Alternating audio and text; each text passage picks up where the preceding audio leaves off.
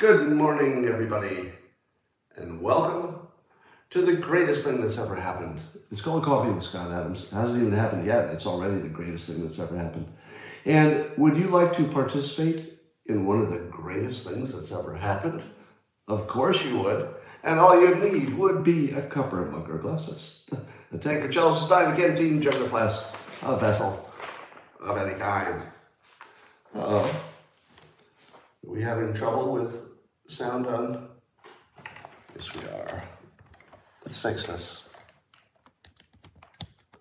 Boom. Boom. I'll bet the sound is better now, isn't it? I should plug things in every now and then. All right, unplug back in, so we should be good. Um, but if you, I'm gonna have to do it again. Gonna have to do it again. Thanks, Paul, by the way. Um, all you need is a cup of a glass of Tanker Chelsea, canteen, jug, glass, vessel, of kind. Fill it with your favorite liquid. I like coffee. And join me now for the unparalleled pleasure. The dopamine hit of the day. Sorry, I was distracted by a meme on locals. It's uh, called the simultaneous sip, and it happens now. Go. Oh yeah. That's good stuff. You know, every now and then I use my iPad that I use for YouTube. I use it to watch a show, and I have to unplug the, you know, the connection to do it. And I tell myself when I do it, you know what? I'll tell you one thing I'm not going to forget. I'm not going to forget to plug in this cable because I'm going to see a cable sitting right in front of me that's not attached to anything. And how can you look at a cable right in front of you that's not attached to anything and say, I better not do anything? Well, that happened to me today. All right, big news. Uh, federal government's starting some kind of wildfire, wildfire mitigation commission. And they're looking for experts to tell them what to do because they don't know how to mitigate wildfires. This doesn't seem like a big thing to you, but if you live in California, it's a pretty big thing. We actually have what I call the smoke season. You know, we, we used to have two seasons in California. There used to be the, the rain season and then the not rain season, and that was basically it. You know, one was a little colder and a little rainy, but that, otherwise everything was about the same. But now in the summer, for like a, a two or three month period, it's, you can't go outside. It's just so smoky from all the wildfires. So it's a big deal. I hope they get this right. I, I always had the idea of uh, sending all the homeless people to live in the forest. You know, give them actual shelter and bathrooms and you know some things they need, but let the homeless people uh, clean up the forest. You know, to remove the brush. They just go out there every day, remove some brush. Except, you know, I thought of this. I thought this would be a brilliant idea. They need a place to stay, ideally not in a you know, apartment building where other people would be concerned about their drug use or whatever. Let them, let them live in the forest and do foresty things and, and just do something useful. Uh, it actually sounds like an idyllic life, doesn't it? Live in the forest, do drugs, and, just clean up some brush once in a while. Well, here's a surprising story, and I'd been waiting to hear about this. So we've got all this violence in Ukraine, you know, Russia's invasion. And were you wondering the same thing I was wondering, which is, what does uh, Pope Francis think about the violence?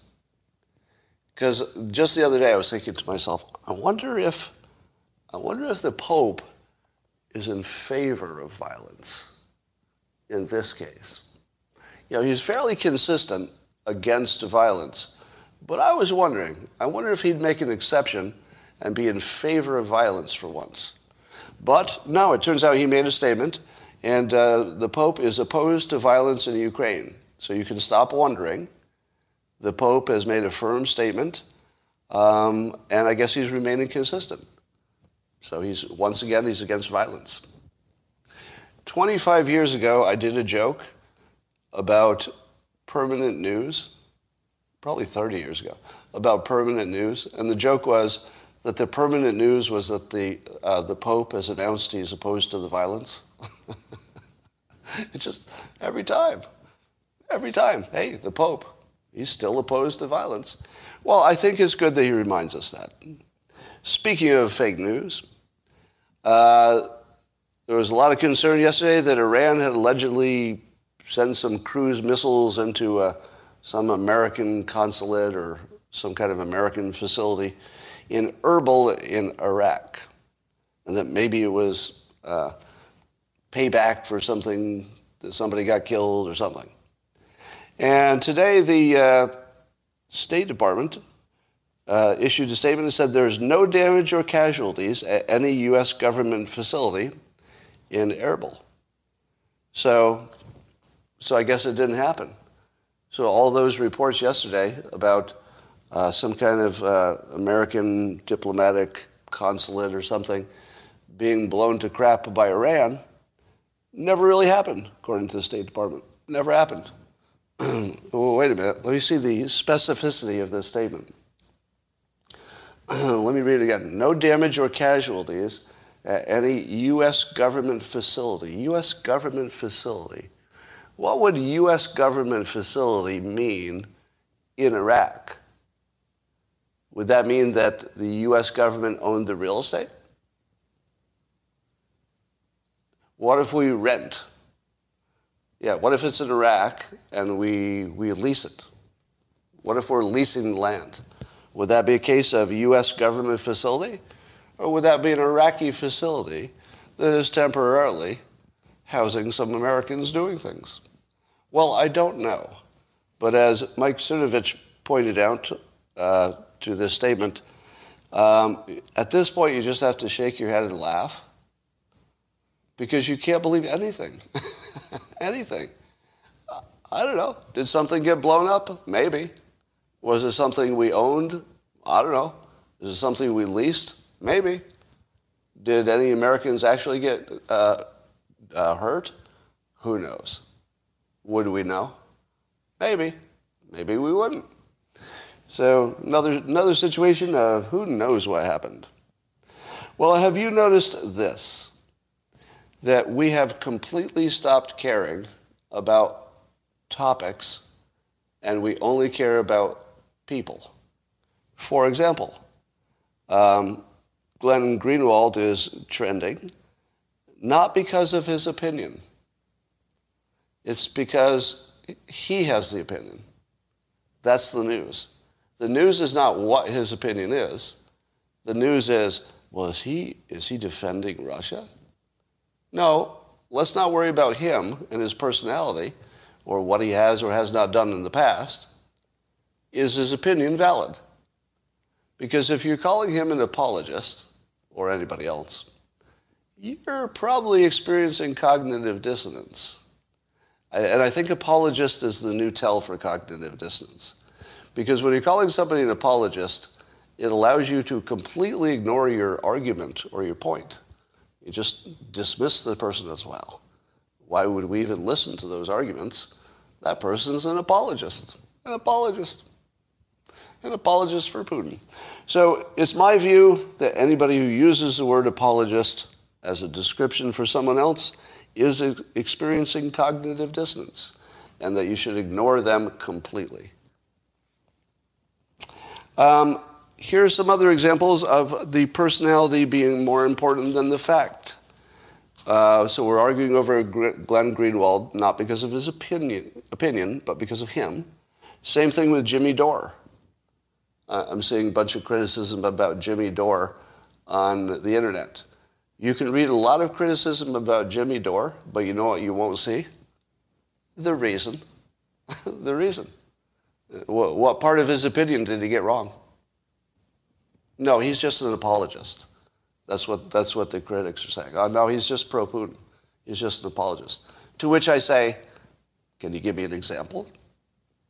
W- would I have the same opinion? If you told me what he said, would I say that's apologia, uh, apologia or whatever you want to say? Or is that just a fact? If Jimmy Dore said, and I don't know if he did, but suppose he said that there are some neo Nazis on the Ukraine side would that be an apologist for Putin? Or would that just be an accurate fact? One of many, certainly not the, not the fact that makes the decision, but one of many. Here's some more. When we talk about Tucker Carlson, Joe Rogan, or Bill Gates, Are we ever talking about their opinions? Not exactly, right? We're talking about them.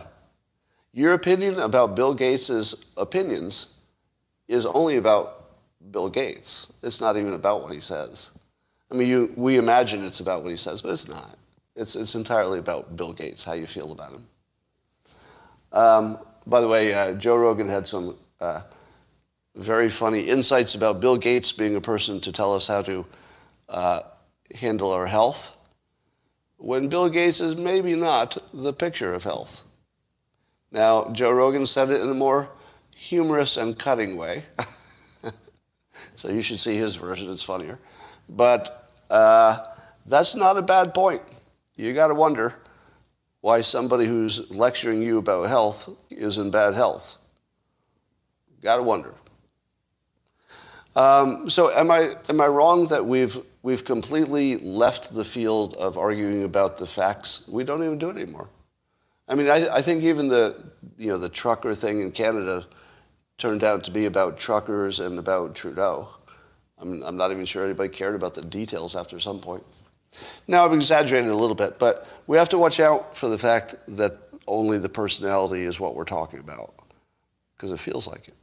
Speaking of personalities, uh, I don't understand this, but apparently there was some uh, Wall Street Journal, well, at least Wall Street Journal did a poll, and said that uh, if Trump and Biden ran today, it would be a tie, 45% to 45%. Do you believe that?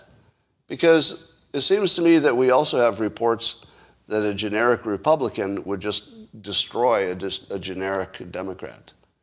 Is Trump the exception? Is Trump the only Republican who can't destroy every Democrat in the next race? Because he might be. he might be the only exception. Because he's the one person that people put so much, uh, let's say, weight on his personality that they kind of can ignore his, his policies. So he might be the only person who can't beat Biden, which would be weird. Um, I, I, have a hard time believing Biden's really going to run, but maybe. You never know. So here's some uh, things that are shifting lately. We talked about Trevor Noah saying that if Trump had been president, Saudi Arabia would have taken his call, which most of us probably agree with that, don't you? So Saudi Arabia just didn't take the call with Biden because they're mad at him for whatever. And but uh, even Trevor Noah says, you know, they would have taken Trump's call. Add to that, um, uh, Bill Maher, he's got two opinions which seemed weird together. So the, these are both opinions he expressed on Friday. He, he asked, and this is reasonable, he said, why didn't Putin invade Ukraine when Trump was president? Because wasn't Trump supposed to be all uh, Putin-loving uh, enabler? So, so Bill Maher quite reasonably says, if, if Trump was such an enabler, why did the invasion happen under Biden and not Trump? It's a good question, right? Now, I give credit to Bill Maher for asking this question. You know, he's, you know, and Trevor, Trevor Noah as well. Just the fact that they can even float the question, I think it shows some kind of, some kind of movement in a good direction. But at the same time, um, Bill Maher mocked Trump for saying that the problem in Ukraine was all caused by a rigged election. And he, he, sort of mocked it because Trump always goes back to his talking point about the election. Except, if you've already accepted that there might be a reason that Putin didn't invade under Trump, Trump's answer that the election is the problem in Ukraine is exactly right under that assumption if you believe that the election was rigged, right? So I'm not making that assumption.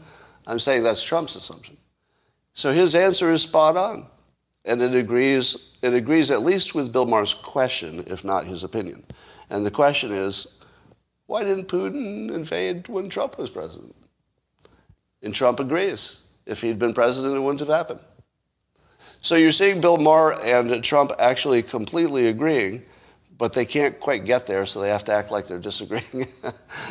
I think Bill Maher has to act like he's disagreeing with Trump, even when he's not exactly disagreeing. So he played both sides there a little bit. Um, how about Beto O'Rourke said in public, I guess this week, that uh, critical race theory should not be taught in schools. Did you ever think you'd see that?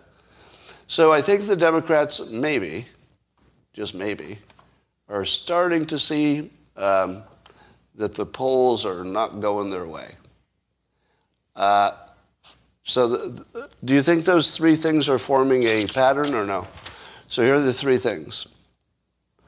Um,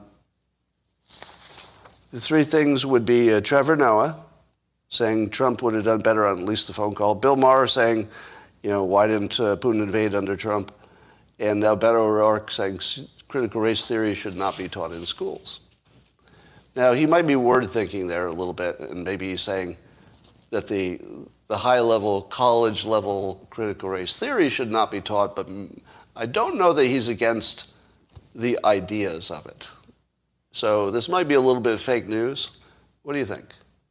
Does this look like fake news? Because it might be that the only thing he's disagreeing with is that a high level college philosophy course should not be taught in grade school. But maybe the concepts, which are simpler, you know, don't discriminate, blah, blah, maybe they should. So I'm not sure that this is a real story. But somebody says yes, it's fake. Yeah, I think it's a framing story, a little bit. But I do wonder if there's going to be any movement toward uh, Trump was right. All right, um, here's something quite interesting on CNN, an opinion piece by Richard Galant. And he points out that the uh, Russian bombing of the civilians in Ukraine might not work out because we have some historical precedent. You always have to be careful about looking to history for your patterns because nothing really is the same as it was then. But it is useful context. So in 2011, three American researchers, this is what Richard Galant writes in CNN, uh, three American researchers revealed an eye opening finding uh, about the US bombing campaign in the Vietnam War. And they found that the more bombs that were dropped in South, uh, on South Vietnamese hamlets in 1969, the likelier the Viet Cong insurgents were to end up controlling the territory afterwards. So it's almost as if the more you bomb the civilians, the more likely they're going to you know, resist you stronger, and it's not going to work the way you want. Um, then two years later, this other historian, Richard Overy, what a last name, Overy, uh, he did a study and he concluded that the uh, targeted bombing of European cities in World War II was also a mi- uh, military failure.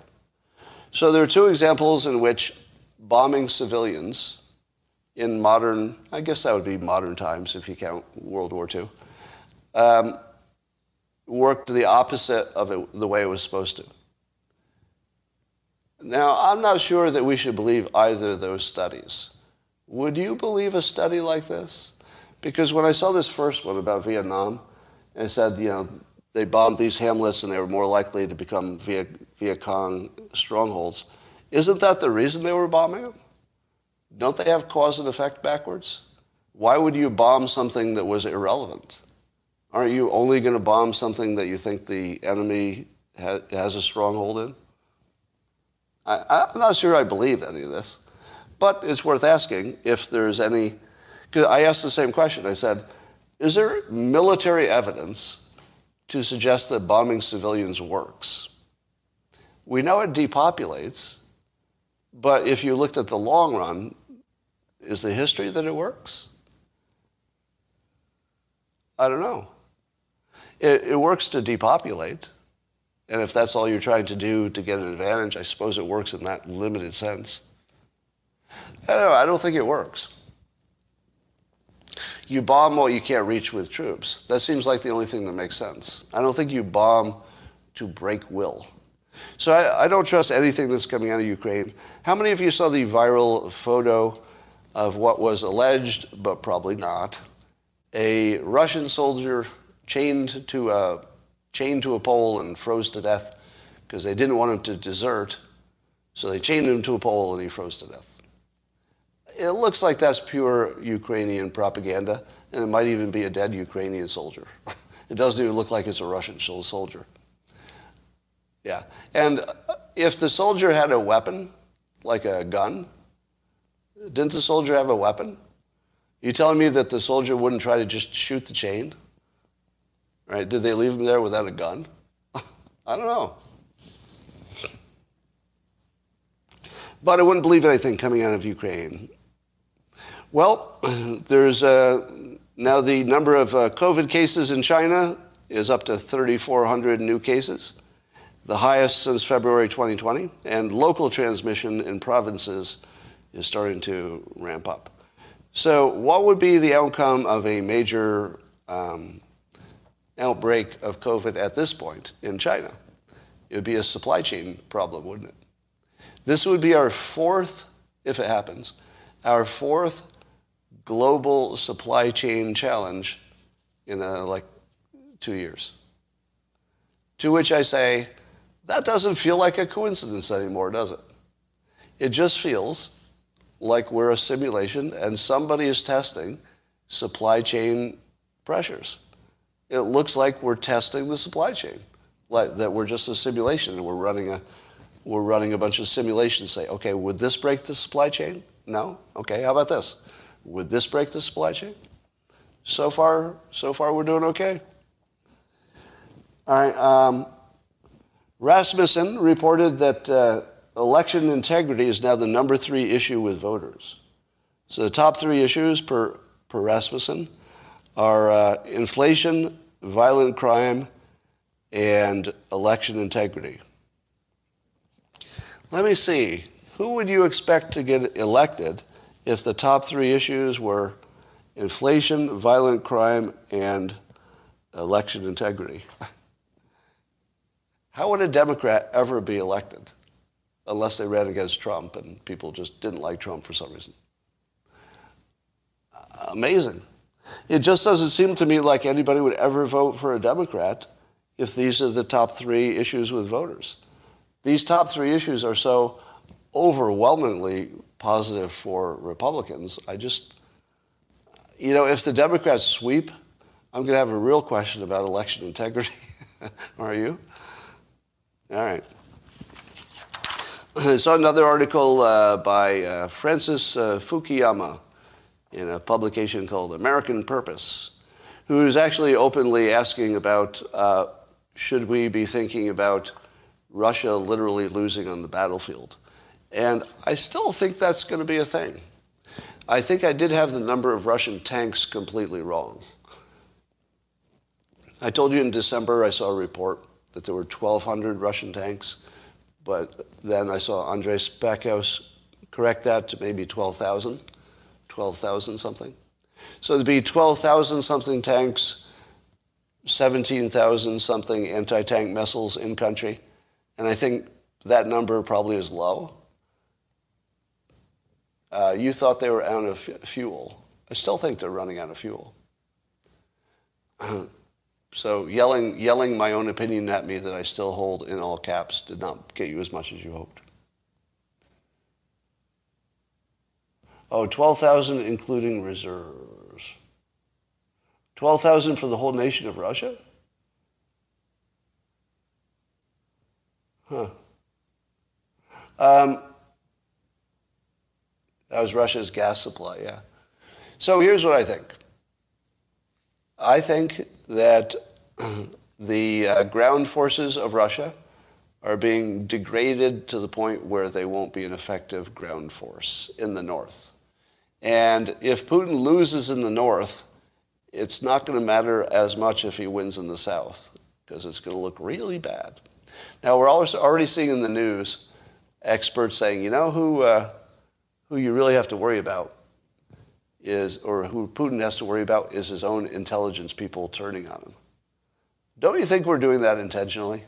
To get Putin worried about his own inner, because apparently he's reportedly he's arrested his head of intel for bad intel, but I doubt it. I think that's also uh, propaganda. Do you think that Putin has actually fired generals and, and put his own intelligence head under house arrest? I think no. I mean, the news is saying it, but I think no. Yeah, that, that feels like propaganda to me. Um, firing generals is how we won World War II, though. Yeah, I see what you're saying. All right, here's a source of uh, Russian tanks. Battle tanks 2800 What? Okay, it's too confusing. Give me the give me the summary. All right. Um, I think my take is going to remain the contrarian take. Let me ask you this. If you took the contrarian view of every single thing that's been in the news, how often would you be right? Versus if you took the standard view. And then you waited long enough, who would be right more often? The standard view, and let's say the last five years. Would the standard view have been more right or more wrong than the, the, the generic view? Now, sometimes we underestimate the generic view, you know, the, the classic view, because most of the world said Russia was going to invade Ukraine, right? And then they did. So I would say the classic view was correct. The contrarian view, of which I don't know anybody but me who had, was that he was bluffing. Now, the contrarian view turned out to be completely wrong. He, he invaded. Now, the, the reason I thought he wouldn't is because it was obviously a suicide mission. But apparently, the story is, and I don't, I don't think you can trust the story, that the only reason he made such a bad mistake is that his intelligence people gave him bad information. But I wouldn't have made that mistake, and I didn't listen to any intelligence people. I just said, it's 2022, and Ukraine is going to be armed with uh, all the modern equipment NATO can give it it's probably a bad idea to attack. That was my opinion. I didn't need any deep dive to come up with that. And, it, and indeed, it's looking like a pretty bad idea. Oh, Greenwald and Matt Taibbi said he wouldn't? They both said that? I wonder if they were using the same uh, logic, which is uh, it's obviously a stupid idea. But he did it.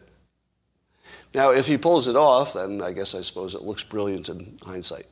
But at the moment, it's looking like a terrible thing.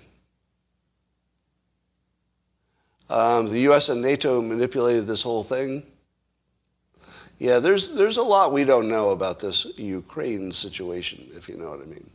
Number one, we don't know what Ukraine has been used for by people in the United States and the government. I feel as if we've been using Ukraine for a number of illicit things and maybe we'll never know what they were. I also think that it's not crazy to think that Russia was lured into the attack intentionally. That's not crazy. Or at least that it was one possibility that we didn't hate. In other words, we weren't trying to stop it from happening because we thought, well, if he does, if he does attack, it's going to be bad for Russia, and maybe somebody thought that was a good idea. Yeah, and the question is, why has the State Department always been so interested in Ukraine? Why is Ukraine, this poor little country, so important to America? It's not obvious, is it? Like there's something going on there that we don't know about. Yeah, it looks like somebody wanted a war. It does look like that. Is it just oil and gas? I don't know. All right, here's a question for you. Let's say 30% of the world's wheat disappeared. What would happen? Would poor people starve because rich people pay more for the wheat, so there's none, none available? Or would the rich people stop eating bread? Uh, which would happen? If you said to me, Scott, there's a worldwide shortage of wheat, would you mind cutting back on wheat because it's not that healthy for you anyway? And you, you could go a few months without bread. You could go a year without bread because you got plenty of carbs. Just eat less wheat. Scott, would you do that to help starving people across the world? To which I would say, sure. Yeah, I could do that easily. I could cut bread out. I mean, I like bread, so I'd, I'd miss it. But if, you know, if it's it's a war thing. Yeah, of course, I could cut out bread. But would I? And would anybody ever ask me to? I don't think anybody would ask me because it's a free country. And I don't know it would work if anybody asked. Yeah, I don't think most of you would cut out bread. I think you'd let people starve. Switch to corn and rice. So, yes, grow your own bread. Damn it. Um, Donnie says he lost 50 pounds by cutting out wheat. That's pretty much my weight loss technique. I have uh, two weight loss techniques. Um, Zelensky starred in a TV show about a school teacher who becomes president of the Ukraine. The owner of the TV network financed his real life election campaign. Yeah, Zelensky does look like a, he, he looks like a creation, doesn't he? Because he is. So, you know, two, two presidents who were, both came out of reality TV, or this one, not reality TV. Um, he, he also won the Ukraine Dancing with the Stars show. I don't know. I don't trust anything about Zelensky. Does anybody agree with me? I don't, I don't trust Zelensky at all. At all. Because I don't know who's running him exactly. Is he just a CIA guy? I don't know. Here's another comment for $5. Uh, yeah, Ukraine is a hotbed of corruption, money laundering, traffic, yeah. All right. Um, I don't have much to say today. So unless you have any questions for me, I'm going to keep it short since you're all tired from the time change. Remember, move your clocks if you forgot to do it last night. Um, oh, here's some information on. Oh, here we go. Uh, Russian stuff. So Russia has in the active forces 2,800 battle tanks, but in the reserves over 16,000. Huh. But then they have lots of infantry and armored personnel carriers. So they've got 18,000 armored personnel carriers if you count the reserves. So if you've got 17,000 Stingers and 18,000 uh, troop carriers, it seems like you could get rid of a lot of troops per anti-tank weapon. I assume they would work on a troop carrier. Um, when will she go full Putin? I don't know. I don't feel like China would make this mistake. China is just more conservative in a good way, in a good way that works for them. Uh, people keep forgetting artillery. The trouble is, artillery isn't going to let you conquer and keep something. Uh, my next book, still working on it.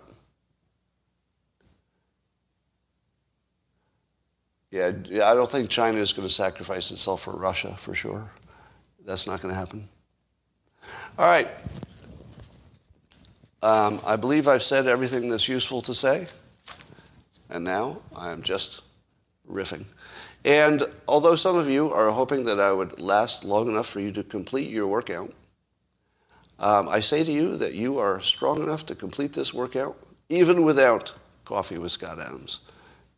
Even without. And uh, is there anything I forgot today? Any topics I should have talked about? Somebody wants a daylight savings time SIP, and I think that that is called for. Daylight savings time, well, at least in the United States, daylight savings time SIP. Because I don't know about you, but I'm a little underslept today. Go.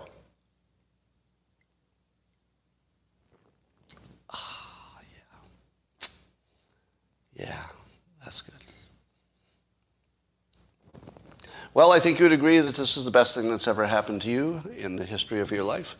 And uh, um, we don't serve peanuts on this flight? Okay, I got it. Bill Maher on Ben Shapiro's show, is that going to happen? Or are you just saying you wish it would happen? Uh, Trump on Rogan, that doesn't seem to be confirmed, does it? I saw that Trump cleverly was uh, praising Joe Rogan uh, he said he shouldn't apologize, but he thought Rogan would be better to host a presidential debate than Chris Wallace. To which I say, I would watch that. Let me be serious. I think that an independent podcaster should host a debate. Whether it's Joe Rogan, that's a separate question. But I think an independent podcaster should host a, a presidential debate. Uh, or at the very least, the presidential candidates should make a real effort to appear on the major podcasts. I'll tell you something that I learned promoting books. If you go on ABC Good Morning America and promote your book, do you know how many you'll sell? None. None. I, I, would watch my uh, Amazon rank when I would do publicity hits. And I'd go on like a major network TV, big hit. They mention the book. Nothing. Literally nothing. No change at all. You go on Joe Rogan show or you go on a, a Tim Ferriss, um, James Altucher. You go on a major podcast and boop, as soon as it comes out, you see your, uh, see your numbers start to spike.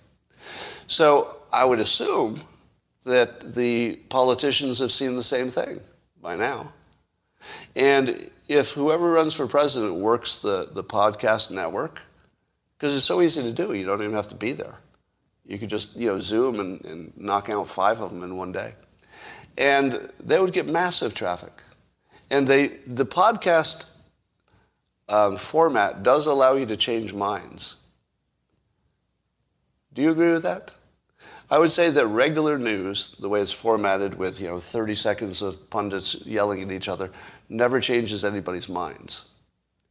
But I do believe that a conversation between a candidate and a smart uh, podcaster, an independent, would actually change minds. I think some people would watch the program and say, you know, I hadn't thought about it that way. And it has something to do with who listens to podcasts versus who watches network TV, right? The people who go to an independent podcast, they're actually looking to have their opinion changed. Is that, do you think that's too, too far? I would say the people who watch network news are looking for a confirmation of their opinion. People who listen to podcasters also might be listening for, for confirmation, but far more, it would attract people who are willing to change their mind and able, both willing and able, which is rare. Yeah. I think if you're looking for alternative points of view, you're spring loaded to have your mind changed, and you'd be okay with that. So, this could be the year that the politicians realize what every person who sells books already realizes that network news is just a confirmation bias engine, and podcasting is really the only, the only tool out there for changing anybody's mind, I think. Would you agree? It's the only tool to change a mind at the moment. Is there anybody who's, well, let's test it out. Is there anybody watching this on YouTube or locals who have had their mind changed on anything, on any topic, by watching this podcast? Now, watch the comments. All right, on locals, it's just a stream of yeses. Uh, on YouTube, also some yeses.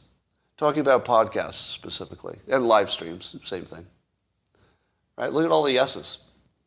Now, I assume that people are not answering are probably no's, so I'm not saying that it's a majority yes. But how many people would answer that yes for watching CNN? How many people watch CNN and say, yeah, you know, CNN changed my mind. I used to be pro this, but now I'm anti that? I'll bet not. I'll bet not because they're, they're really careful about keeping their topics what their audience already thinks. They're not trying to change their minds. So, have I made my case? I think I have, right? You saw in the comments themselves that podcasts do change opinions. And I don't think it's some magic that I bring to the podcast. I think that, you know, I think if Tim Pool asked his audience, they would say the same thing. Do you think? Joe Rogan? I'll bet his audience would say the same thing. Now, I try harder to change minds than they do. You know, I don't think they're trying to change your mind. I think they're presenting entertainment. I actually am trying to change your mind in a lot of cases, not every case. In the case of vaccinations, I didn't want to change your mind. I just wanted to present it in a way you could make your own decision. That's why the Dems want Rogan gone. You might be right. Um, yeah, and it has something to do with being able to explain something in detail and have some back and forth that this model allows for. Um, all right. Now, how many of you would like to see me moderate a presidential debate? Serious question. Because I could probably do it. I could probably pull it off. You know, if it's on Zoom. If it's just on Zoom, I could probably do it. Um, well, I think, I think people are, are answering from the entertainment perspective. I, I feel like I could do the best job. All right, let me back up before I say this. Um, I pride myself, no, even that's wrong. I, I try to make it a point, I won't say I pride myself. Uh, all right, I'm not even going to finish that point. Uh, can, all right, well, I will finish the point. In, in my opinion, I would be the best combination of asking good questions and being entertaining. Because you have to be entertaining to get the audience, but you should ask good questions because it's also a public service. If you're talking to presidential candidates, your, your brain should be in public service mode, not in entertainment mode, right? if you're a good person at all, you should be in purely public service mode by the time you're talking to legitimate candidates for the presidency. But I'm pretty sure I could do a good job and also be entertaining, just because I'd ask interesting questions. I also think that if I uh, interviewed any candidate for president one on one, that I could get inside their head faster than almost anybody. And when I say inside their head, I mean get them to uh, get get them out of politician mode and get them into human mode. I think I could do that faster than just about anybody could do that. And again, it's just technique, right? I'm not saying I have magic powers that I was born with. I'm saying that anybody who studied certain certain techniques of persuasion, communication, etc., would be good at it. That's all. Uh, head trip, yeah. No, I actually think I, I, th- I think if I made it my my mission in life to host a presidential debate, I think I could do it. I think I could pull it off. Because I do think there's enough appetite for it. There would be enough of an audience for it. You know, you wouldn't have to worry about enough people watching. There'd be plenty of people watching. Uh, Jordan Peterson, too, you say. Good luck convincing the candidates. Well, do you think I could convince Trump? Who, who thinks I couldn't convince Trump to do a, a, a podcast with me? I could, I could convince Trump. It'd be great for him. Because, I, because what I would do for both candidates is let them show them in their best light. I would be challenging, but I would also let them, you know, really show themselves in their best light. That's the point of it, really. You know, I'd be tough, but I'm not trying to destroy anybody. So, do you think Trump could, um, could let's say, thrive in that environment? Of course he could. Of course he could. You know, and Trump knows me because he met me, so he would know. He'd have a, he'd have a sense of me. I don't think he'd be afraid of anything bad happening. Um, now, whether the Democrat candidate would do it, who do you think the Democrat candidate is going to be, by the way? Give me your best bet. Uh, Democrat candidate for president. I don't think Hillary. Don't think Beto. I don't think. I don't think Kamala. Um, not Michelle. Klobuchar, Buttigieg. I don't know. I. I don't know if any of them are really, are really have a chance. Smollett, AOC, Newsom. All right, well, uh, let, us let's, let's pick uh, Governor Newsom. Would Governor Newsom agree to a debate that I moderated? I don't know. Good question. I'm a Californian, so maybe I'd have like a little bit of, a little bit of edge. You know, so here's the thing. I would not agree to host a presidential debate unless I was dead serious about giving them both, you know, equal treatment. Like I'd have to be dead serious about that. But, you know, of course people would assume I didn't after they watched it because that's the way it works. But I'd be serious about it whether I pulled it off or not. All right. Um, why do I think Michelle Obama is a no? I don't think anybody's ready to uh, elect somebody who doesn't have actual government service. Because remember when people were saying the same thing about Hillary Clinton? They said that before she was a senator or before she was Secretary of State. She had to, she had to go through the, the work to become a presidential candidate. Um, why would I want to? Yeah, why would she want to? It's a good question.